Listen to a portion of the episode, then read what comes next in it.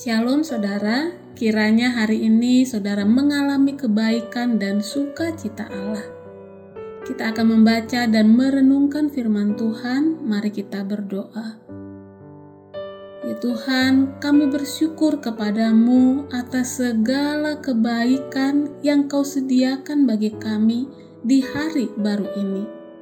Tolonglah supaya kami pun mempunyai kerinduan untuk makin sungguh mengasihimu dengan dengar-dengaran mentaati apa yang menjadi firman dan kehendakmu. Dalam Yesus Kristus kami berdoa dan siap mendengarkannya. Amin. Firman Tuhan hari ini Mazmur 86 ayat 11 dan 12. Aku hendak bersyukur kepadamu, ya Tuhan Allahku, dengan segenap hatiku dan memuliakan namamu untuk selama-lamanya. Sebab kasih setiamu besar atas aku, dan engkau telah melepaskan nyawaku dari dunia orang mati yang paling bawah. Demikian firman Tuhan. Tahukah saudara bahwa Allah kita sangat ingin setiap kita dapat merasakan cintanya kepada kita.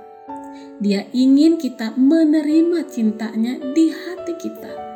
Dia ingin kita dapat menerima cintanya dengan cara yang baru hari ini kita tahu bahwa Allah mengasihi kita melalui kayu salib. Di sanalah ia menunjukkan kasihnya kepada kita. Oleh karena Kristus telah mati untuk kita ketika kita masih berdosa.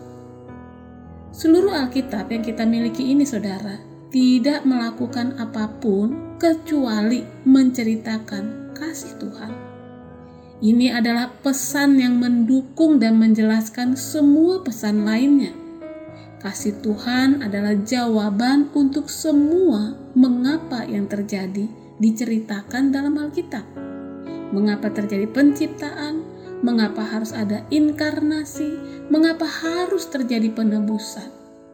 Jika kata-kata tertulis dari Alkitab dapat diubah menjadi satu atau menjadi kata yang diucapkan, dan menjadi suatu tunggal, suara ini lebih kuat daripada deru laut yang menderu.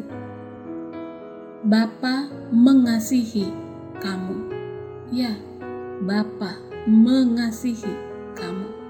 Segala sesuatu yang Allah lakukan dan katakan di dalam Alkitab adalah kasih. Bahkan murka Allah jugalah kasih. Allah kita adalah kasih. Kasih Allah kepada kita, manusia berdosa ini begitu hebat. Ketika saudara mengetahui hebatnya kasih Allah bagi saudara, respon apa yang dapat kita lakukan selain penyembahan, seperti yang dilakukan oleh Raja Daud, seperti yang kita baca di ayat 12 dan 13 tadi. Ayat 11 sampai 12. Aku hendak bersyukur kepadamu ya Tuhan Allahku dengan segenap hatiku dan memuliakan namamu untuk selama-lamanya sebab kasih setiamu besar atas aku dan engkau telah melepaskan nyawaku dari dunia orang mati yang paling bawah. Daud tahu bahwa ia itu merupakan kasih dari Tuhan secara pribadi yang peduli terhadap setiap manusia. Dia menulis sebab kasih setia Tuhan besar. Seperti Daud, maka setiap kita, saya dan saudara yang adalah anak Allah, maka kita pun dapat menyembah dan memohonkan kasihnya dari Allah. Kasihanilah aku, ya Allah. Adalah sifat Tuhan untuk mengasihi. Dia mau mendengar seru doa kita Mari kita pun merasakan dan meresponi kasih Allah yang begitu hebat tersebut dengan kita menyerahkan diri kita sepenuhnya kepadanya setiap waktu, setiap hari.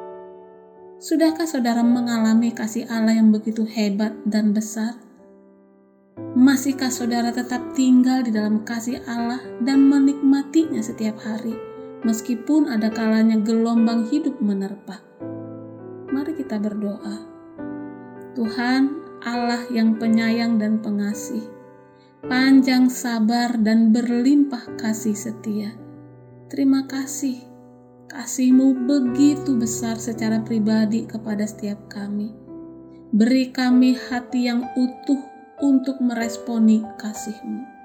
Dalam Yesus Kristus, tanda kasihmu yang besar, kami berdoa. Amin.